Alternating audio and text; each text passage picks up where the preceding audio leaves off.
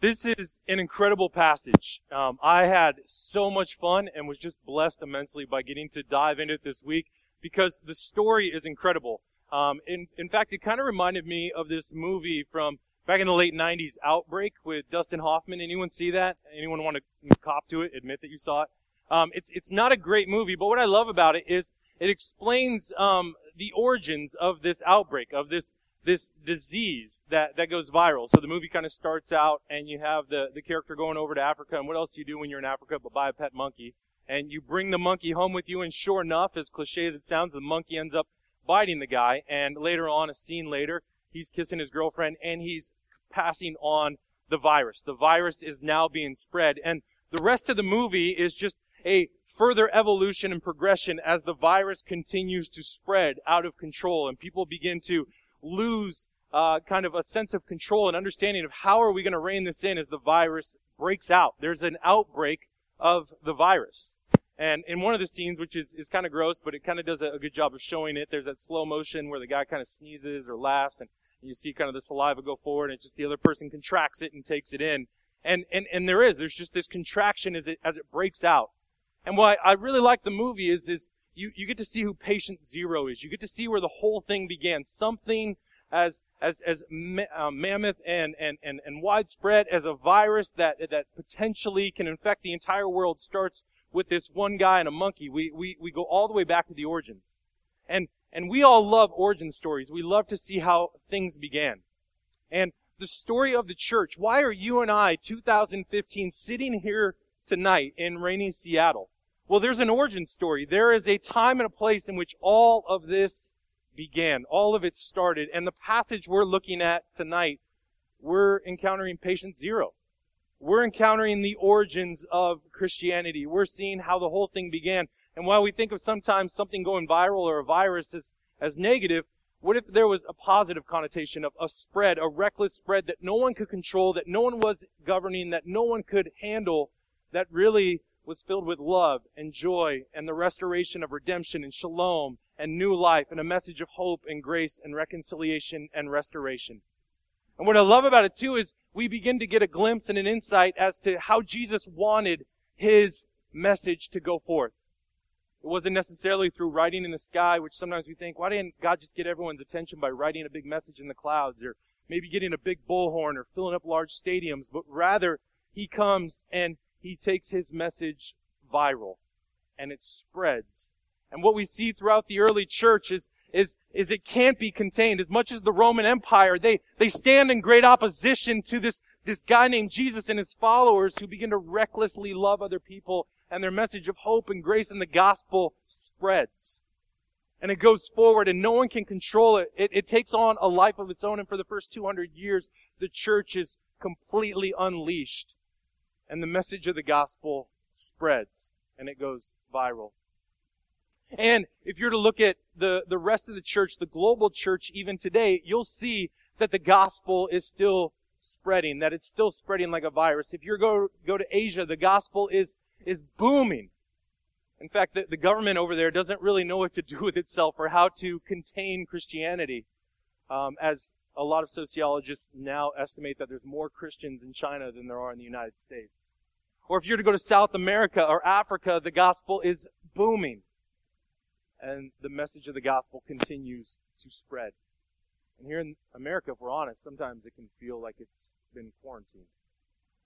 That we've found a way to contain this gospel message. So I want us to go back and get a glimpse of where patient zero was, how this whole thing began, and also this very viral nature of the gospel itself in our passage tonight. So let me pray real quick, and then we'll dive in. Jesus, thank you for uh, for your love, for your grace. I just ask for all of us that we would have ears to hear and eyes to see and open hearts the message and the words that you would want us to hear tonight. That we would truly be challenged and transformed and changed by you as we encounter you and we encounter your good news. In your name we pray. Amen. Amen.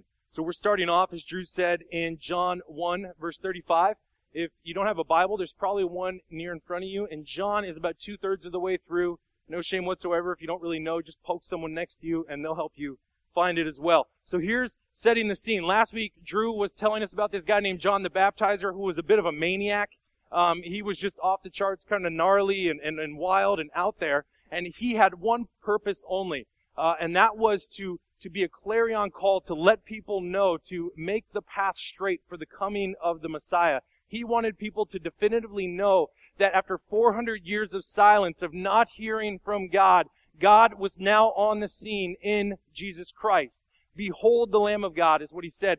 And John the Baptizer opens our passage saying the exact same thing. So we're going to a new day, and in verse 35 it says, The next day, John was there again with his two disciples. Who are these two disciples? One of them, his name is Andrew, and the other one is actually John, the writer of our gospel. He never names himself. He's a pretty humble guy from what I think. He never names himself throughout his entire gospel, but this is him. So it's, it's John, the writer of our gospel, not John the baptizer, and Andrew. And they're turning away from John the baptizer because he says this.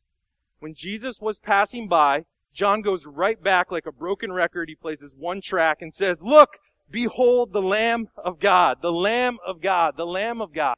He's reminding people, it's like he can't get off of this message. He's reminding them once again of who Jesus is.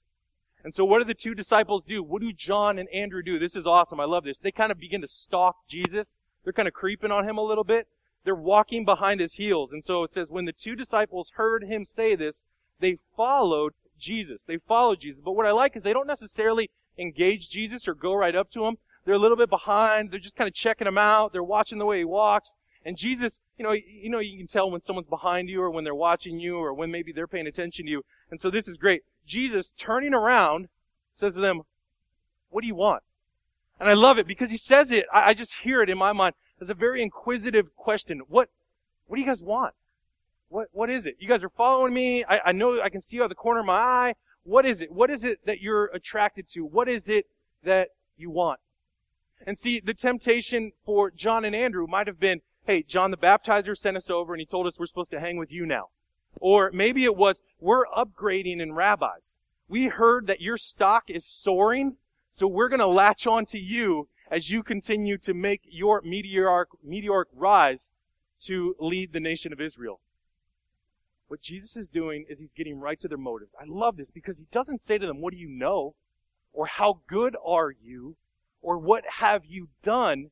Instead, he goes right to the heart. What do you want? What do you want? These are his first words in the entire gospel, and they go right to the heart. They go right to the motives. And it's beautiful because this same question is just as applicable to you and I today, 2015 years later. What do you want? Why are you coming to Jesus? Why are you seeking? Why are you searching? Because it's always our motivations. It's always getting to the core of what we really want that will decide even how we see Jesus. Maybe you're sitting here tonight and you're skeptical of the whole Jesus story and you'd consider yourself irreligious. And you'd consider yourself, I don't really know about this whole church thing, Jesus thing, Christianity thing. And inside of you, there's, there's a desire, if you're honest, what you want is freedom.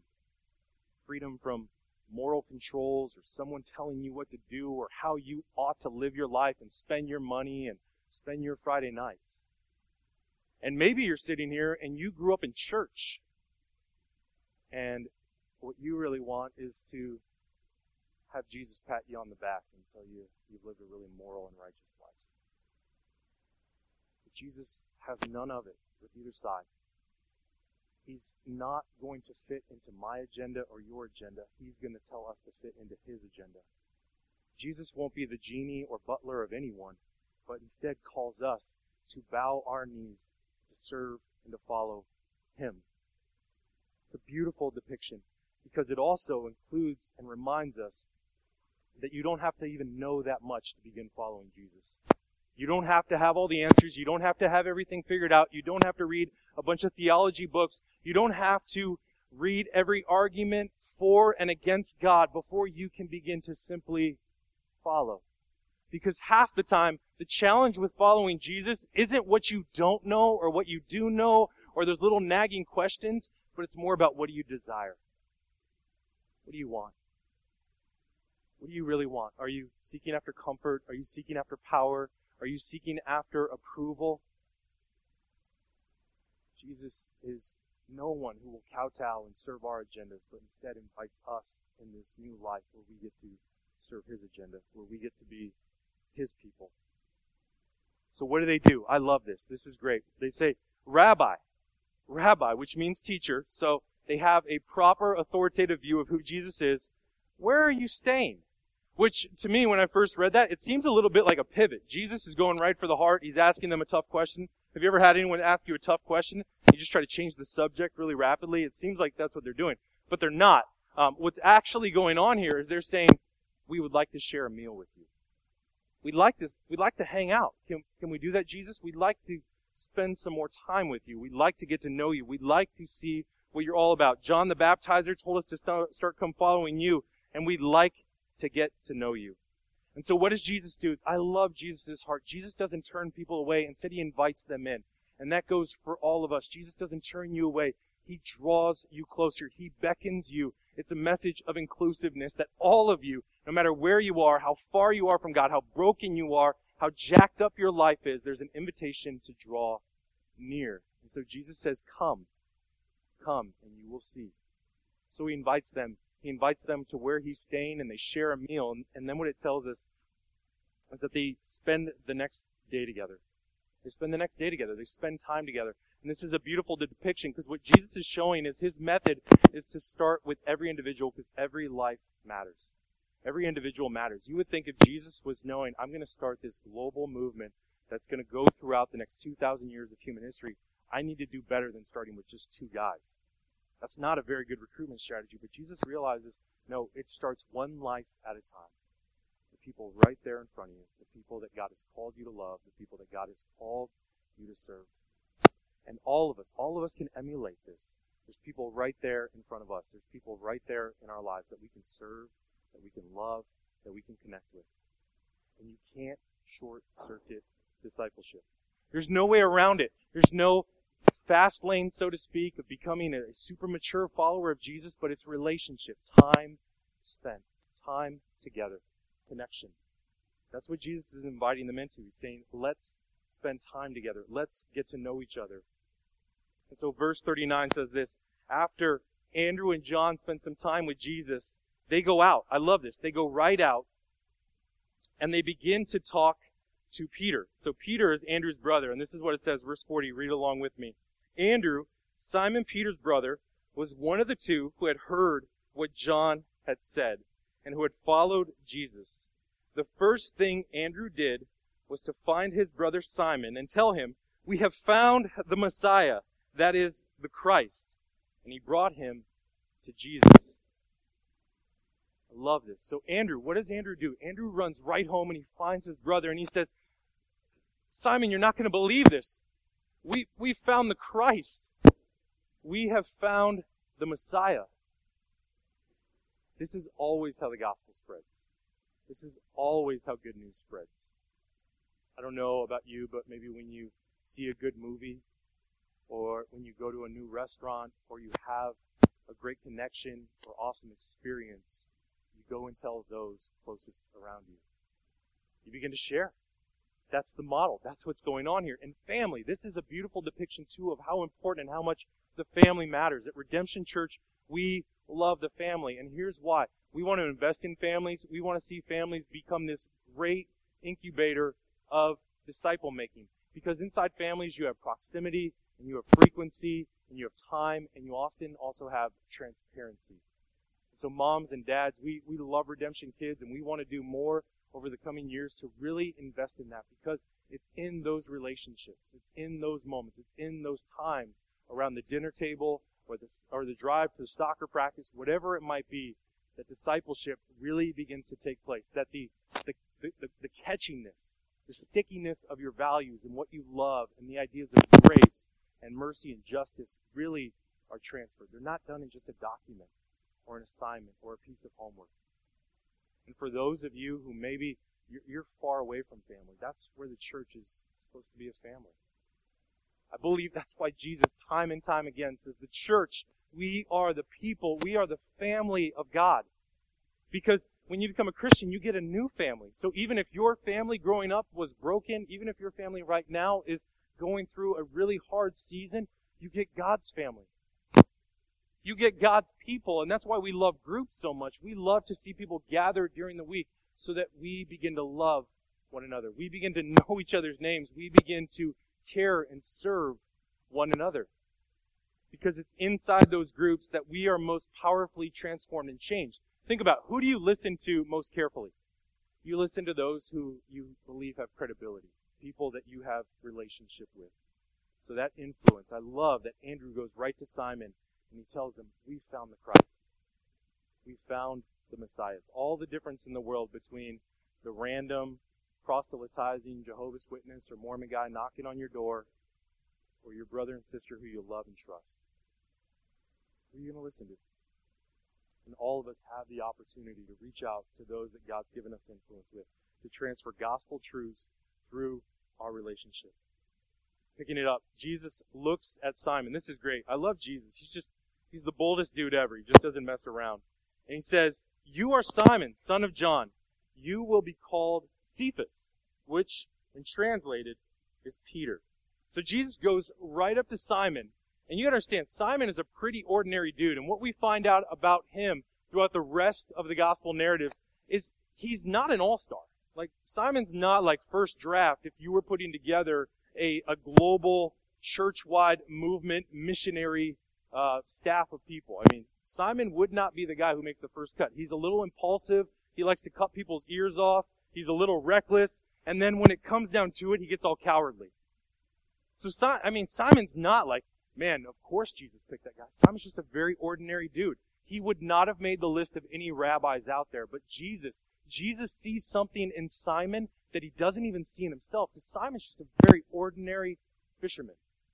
The blue collar guy working his job, and along comes Jesus, and he gives them a new name.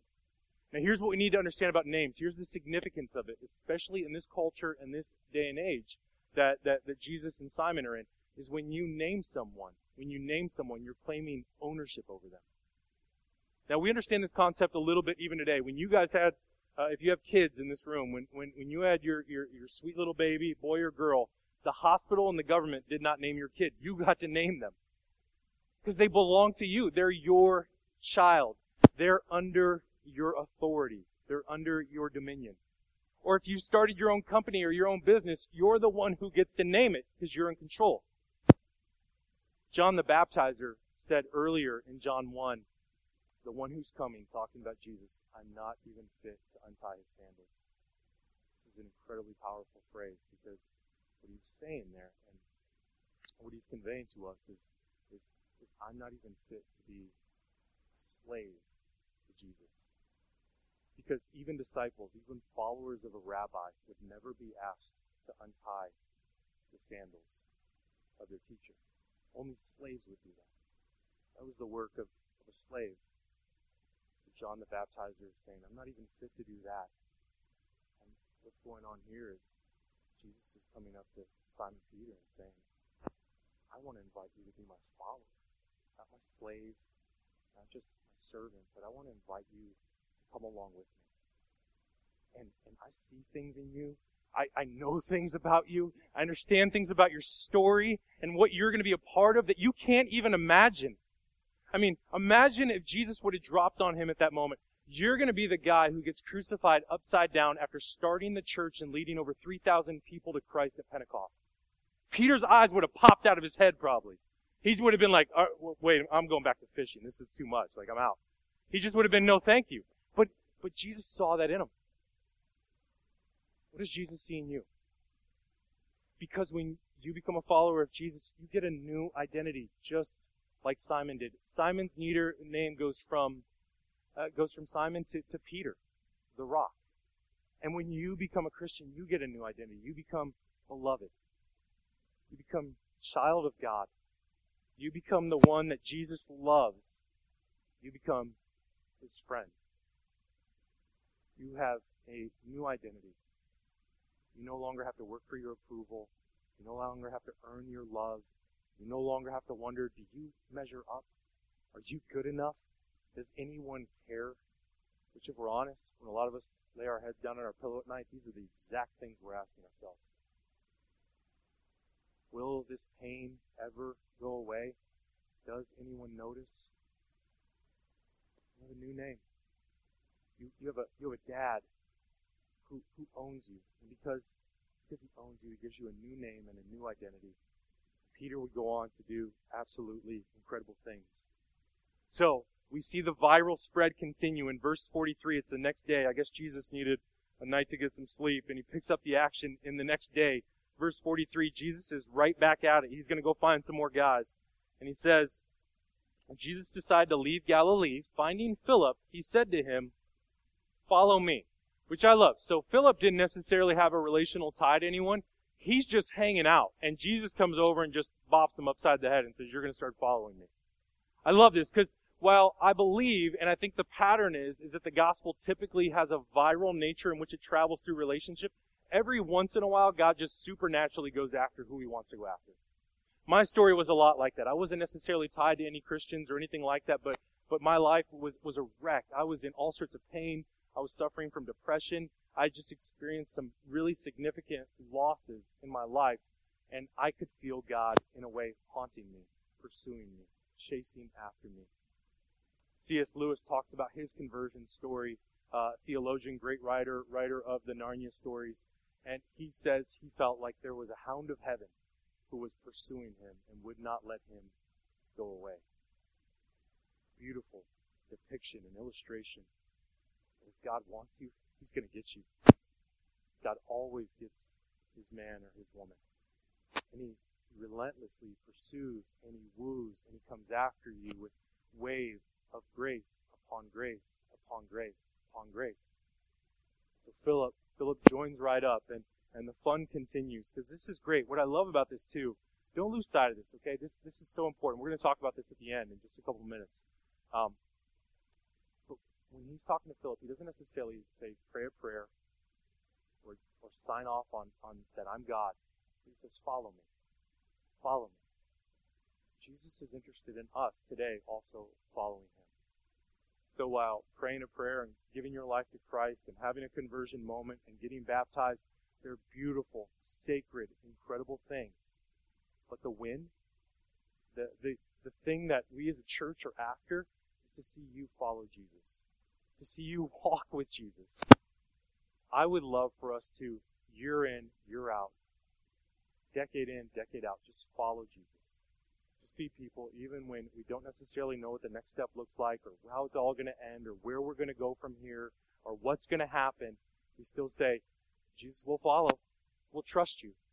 Because when you look at this, Philip, Andrew, John, they weren't being given guarantees of what was going to happen next. When you become a Christian, it's not like all of a sudden it all gets unfolded in front of you, a master plan from this moment until death of exactly how your life is going to go. In fact, sometimes it just gets more confusing. It gets more cloudy. It gets more and more ambiguous. Because Jesus isn't necessarily interested in giving you just answers. He wants to bring you into relationship. He's saying, lean on me, trust me, come near me. You can follow me. Our following, our trusting of Jesus really gets meted out in those moments of pain, of confusion, of isolation, of suffering, of frustration. That's where we really find out, Jesus, do I actually believe you're good? Do I actually believe that you can be trusted? I mean, I just, what were some of these guys thinking as they would face a martyr's death a couple years later?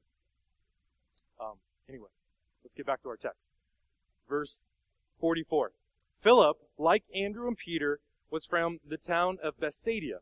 Philip found Nathanael and told him, We have found the one Moses wrote about in the law, and about whom the prophets also wrote, Jesus of Nazareth, the son of Joseph. So what I like about this is Philip, Philip has a friend named Nathanael, and you can tell from the conversation because when Philip goes to find Nathanael, he starts referencing Moses. So in some way he's saying, hey, I think you and I, me, Philip and Nathanael, I think they're they're kind of theology geeks. I think they're theology buddies. They like to talk shop about like, hey, what's the Messiah and where's he coming from and what can we learn from Moses.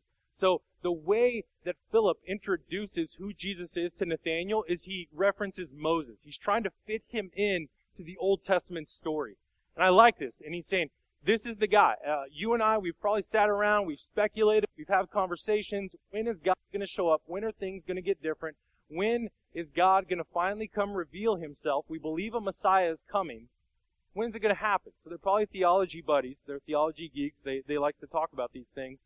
And, and here's the thing though. Nathanael, he's disappointed. Let's just say Jesus does not meet his expectations.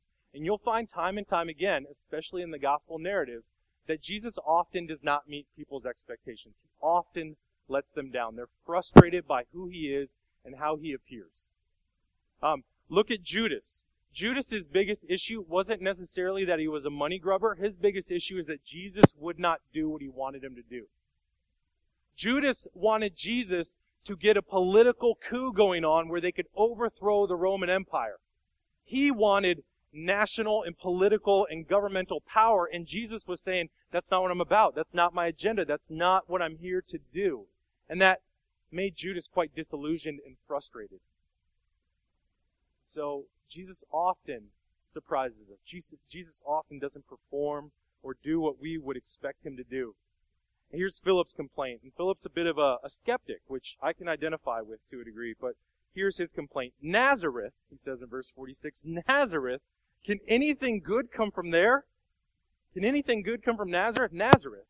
Kind of like saying Arkansas. Arkansas. Can anything good come from Arkansas? I, don't know. I've never been to Arkansas. Maybe it's awesome. Um, uh, Crystal and I, we used to live in Denver, and there was this town called Greeley, Colorado, just podunk, small town, agricultural place. Adam probably knows about Greeley, Colorado. The thing about Greeley, Colorado is it's like the meatpacking hub of the Rocky Mountain region. And if there is snow on the horizon and you get this cold northerly wind coming in, you're going to smell this meat packing meets agricultural funk that just blows all the way into Denver and the whole town begins to smell. And so people never would have associated anything good could come from Greeley. In fact, usually Greeley, the only thing going on up there was a lot of Toby Keith videos, people may be getting E. coli, and they also had these things called um, death metal goat roasts. Because I guess if you're listening to death metal, the only natural thing for you to do then is to roast a goat. So that's what goes on to, in Greeley. Now, if you were to come to me and say the next president is coming from Greeley or your your senator is coming from Greeley, there would have been an aura of suspicion for people in Denver. That's just how it was. So that's what's going on here. They're like, nothing good comes from Nazareth. We we really didn't expect the Messiah to show up in Nazareth. We, we thought maybe Jerusalem or somewhere more cosmopolitan or metropolitan. Maybe that's where he would show up, but surely not Nazareth. It's just, it's, it's fun to see that. And what I like about it is here's what Philip does. Philip actually avoids the temptation that I think a lot of us, or the trap that a lot of us fall into, of beginning to have this big argument where you try to prove who Jesus is and you have to give them 20 reasons to believe and before you know it, you're like, man, I, that's all I got. Okay, you in or you out? I mean, you want to believe or not? I mean, you made your best pitch. And what does Philip do? Philip just says, come and see.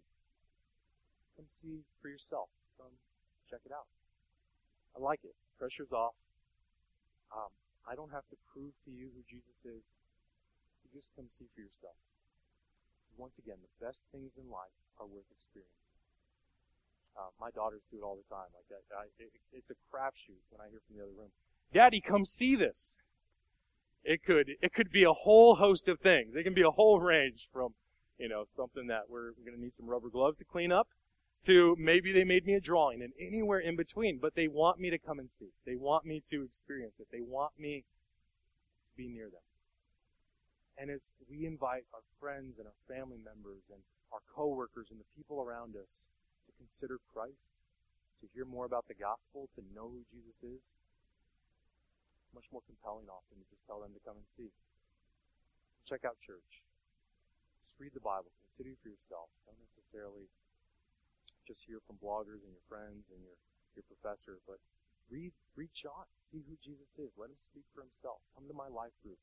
Meet some other believers. See what our life is really like. See how we really live. Come and see. Verse 47, um, this is great. When Nathanael, when Jesus saw Nathanael approaching, he said to him, Here truly is an Israelite in whom there is no deceit. How do you know me? Nathanael asks. So he's a little bit spooked out. Does, Jesus, you know, is he doing some, some Facebook stalking and finding out what Nathanael was all about? Um, you know, he was doing some divine stalking. He knew who Nathanael was. Jesus answered, I saw you while you were sitting under the fig tree before Philip called you. I love this. Jesus is pursuing Nathanael with grace and truth. He's letting him know, I see you. I know who you are. I know your skepticism, and it doesn't deter me. I'm not turned off by it. It doesn't exclude you. It doesn't disqualify you. In fact, it means I'm going to come after you all the more. So Nathanael's pretty impressed by this. I mean, Nathanael's actually a pretty easy sell. Verse 49. Then Nathanael declared, Rabbi, you are the Son of God. You are the King of Israel. Nathanael goes all the way from super cynic, skeptic, to like, no way anything good comes from Nazareth, to you're the Son of God, King of Israel. I mean, this guy flipped like that. I love how quickly he turns his script.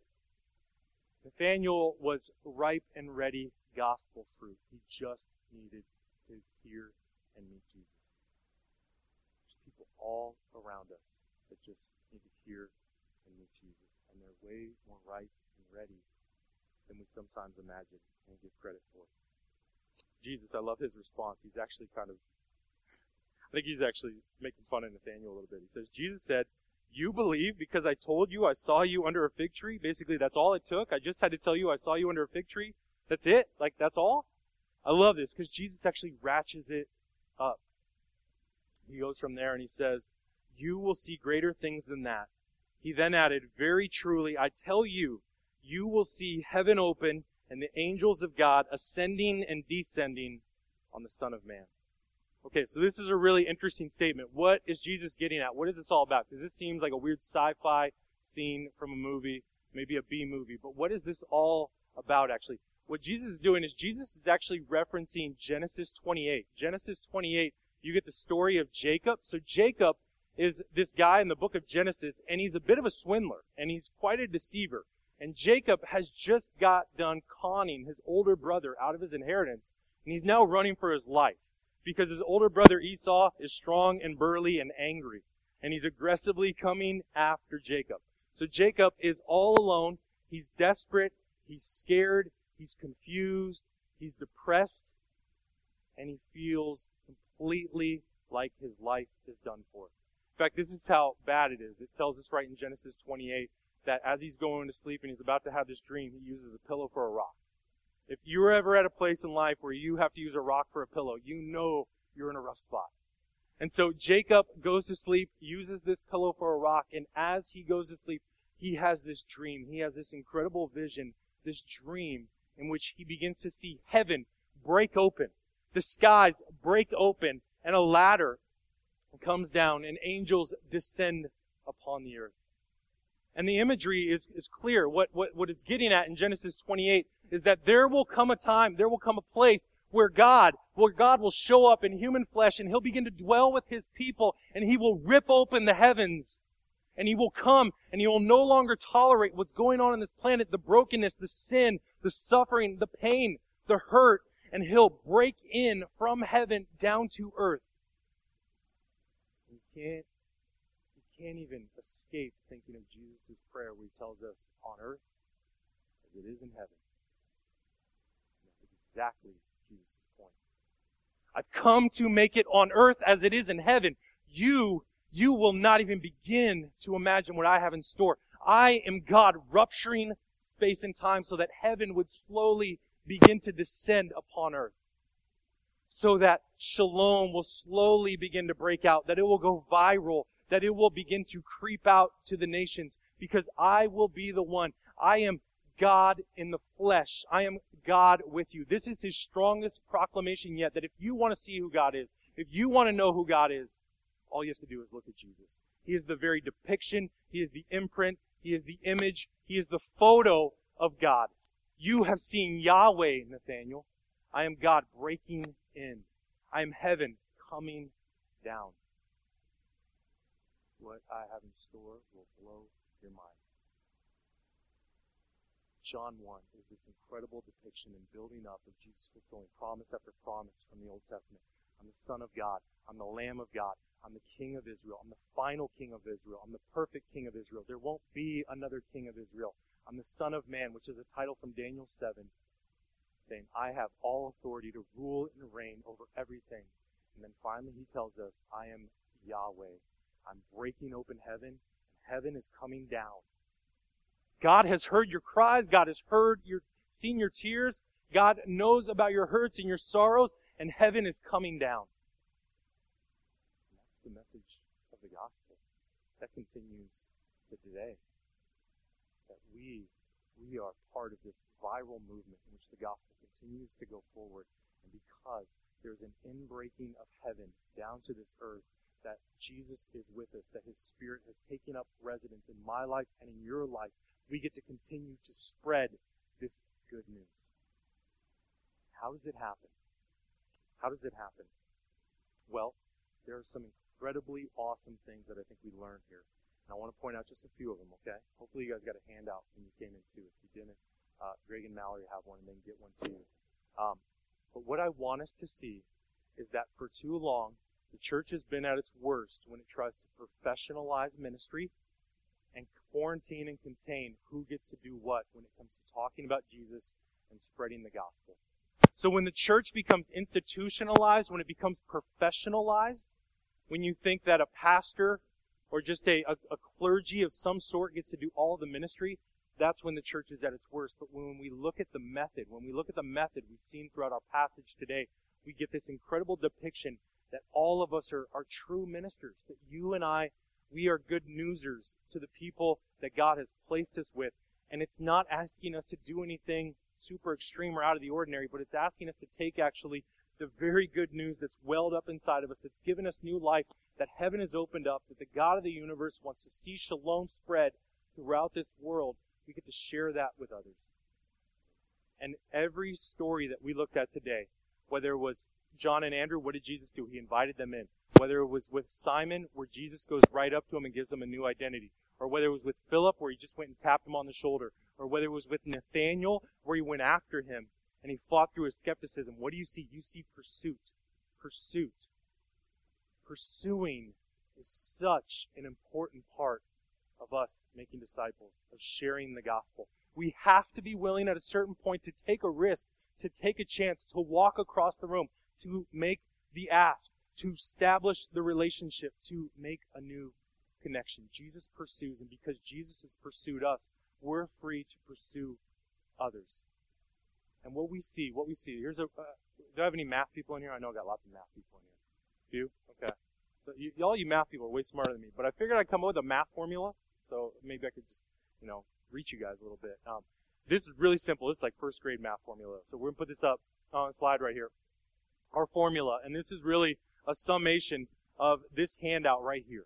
This is how we believe God changes lives. This is just the depiction. This is the methodology. Once again, He doesn't fill up a, sta- a stadium. He doesn't write in the sky. Rather, He does it one life and relationship at a time. He does it with truth. The truth of who He is. He does it with grace, His message. His message, the, the good news of the gospel, which is grace upon grace, that God has not come to condemn you, but He's come to restore you, that He's come to love you. And then there's time. There's time as those relationships uh, have time to, to cook, to, to incubate, and out of that comes change. And inside of our life groups, inside of our friendships, inside of our church, this is the formula that God's been using for 2,000 years. That with faithful, pro- faithful proclamation of the gospel, sharing the truths of who Jesus is, allowing people to experience grace, that we don't shame them and judge them for their brokenness and their past, and we don't make them feel excluded because they're different than us. But rather, we extend them grace and we extend them hope and we extend them love. And we do this week in, week out. This is where the time comes in. It's not a one time thing where you just hit someone over the head. A drive by truthing. This is ongoing. This is regular. This is constant. And with time. I mean, this, this is how all relationships go. This is how parenting goes. This is how disciple making goes. So who are those people? Who are those people in your life that God has called you to share the truth of the gospel with, of who Jesus is? What does it look like for you to extend them grace, to, to not flinch or blink when you hear the bad stuff, when you hear about the junk, when you hear the brokenness? That you, you stick right there with them. When things get hard, you let them know there's more grace for that. And then time. That you're consistent, that you're faithful, that you're there, that you're present, that you love them so what we wanted to do is um, put together kind of a handout, and in some ways a, a roadmap and uh, a summary of all of these different things that we've been talking about at Redemption for the last couple months. You'll notice we talk about discipleship all the time because we believe that's the one mission of the church. We're here to make disciples. We want to see more and more people meet Jesus and follow Jesus and love Jesus. We want to make disciples. And so we've talked very honestly and clearly about what a disciple is. A disciple is someone who is becoming more like Jesus in all of their life through the power of the Holy Spirit. Not that you're doing it on your own, but because you're empowered by the Holy Spirit, you're able to live out this new life. Not because you're white knuckling it and you're angry about it, but because you're excited about it and you can't wait to follow Jesus and to trust Him and to repent of your sin and to sing songs of celebration and to give sacrificially and to serve faithfully. And then we've talked about discipleship, that there's already people right there in your life, and there's groups that we're putting together that you can join, and groups that you can be a part of, and life groups that we can't wait to um, see even more of, where we can make disciples of others by transferring biblical truths through the relationships that God has given us. So we just talked about this. We wanted to make this as simple as we could. We talked about getting to know someone's story, about actually hearing where they're coming from before we try to subscribe to them what they need to do or what they should do. So just getting to know them. And the second one, we've talked about finding out what do they want. What was the question Jesus asked in verse 37 tonight? He said, What do you want? What do you want? Because it all starts with what someone honestly wants. We can play games, we can go through the smoke and mirrors all day long of arguing about how did Jesus walk on water, but I always just like to go right there with people. What do you really want? What, what do you, uh, do you, do you know? Do you really know what you want? Let's talk about that. What do you love? So having those conversations with people. And then as someone begins to walk with Jesus, we tell them about that new identity. Just like Peter got a brand new identity, we remind them that they have a new identity. And we're reminding each other all the time, you have a new identity. You're now found in Christ. You've been bought with a price. You belong to Jesus. You have a, a new identity and a new nature. And you, the old is gone and the new has come and you don't have to be ashamed anymore. You don't have to hide. You don't have to feel guilty. But you have a new nature and you have a dad who loves you.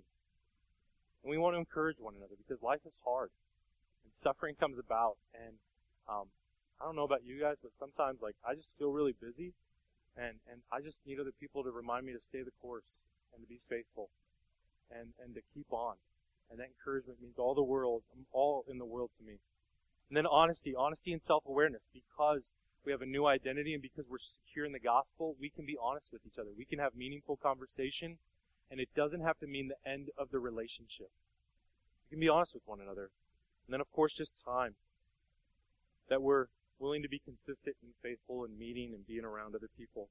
And then we help them grow and understand their relationship in the church and the family because the church is not just an event. It's just not what we do here on Sunday afternoons, but it's how we live life together every day of the week. And then, to be honest, you guys have an enemy. Reminding people, praying for one another. You do have an enemy, an enemy that seeks to kill and destroy and devour you. And he's real. And he wants to bombard you with discouragement and remind you of lies and your past failures. But yet, as John tells us in his epistle, 1 John later on, he who is in you, the Holy Spirit, is greater than he who is in the world. So you have nothing to fear from Satan. You have nothing to fear from your enemy because your enemy has been vanquished. But we need to be reminded of that. And then last, we, we begin to multiply. We begin to make more and more disciples because this whole thing was always meant to be viral. It was always meant to push outward. And so, here's my question for you. Here's my question for myself, for all of us. Who's God called you to go love? Share the good news of the gospel with? Who's God called you to intentionally begin making disciples of? If we were to do this, if we were to take time, and maybe you guys can do this later on, but if we were to just turn over our sheets and begin to write out all the clusters of relationships that we have, I think we'd be networked throughout almost all of Seattle. Between the people that you recreate with, the people you shop with, the people you work with, family members, the people you went to school with, if we were being to just write out these clusters, just think, who can I go and tell? Who can I go and share the gospel with? Who can I go and love? Because this was always meant to be viral. I want to see the gospel break out in Seattle. I want to see it go viral again. I want more and more of earth becoming like heaven. See Jesus break in, break into our lives, break into this church, and break into our communities. Let's pray. Jesus, thank you for for condescending down to us. That you would come off your rightful throne in heaven, that you would take on a body in which you would know what it's like to suffer and hurt and to experience loss, that you could identify with us.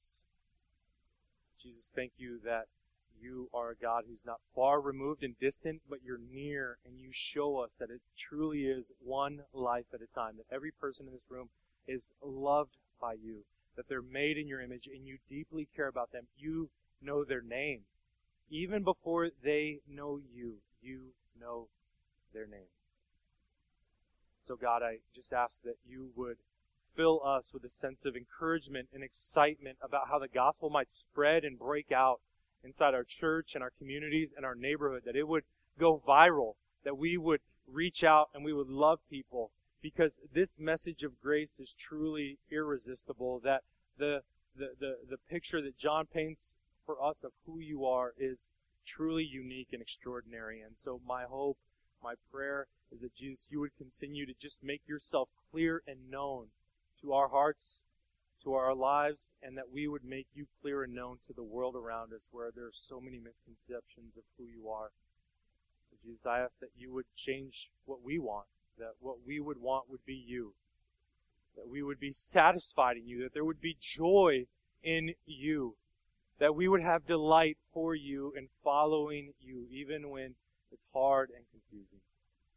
So, Jesus, allow us to be a people who pursue you and love you as you've pursued and loved us, and we can then in turn reach out and love others. Amen.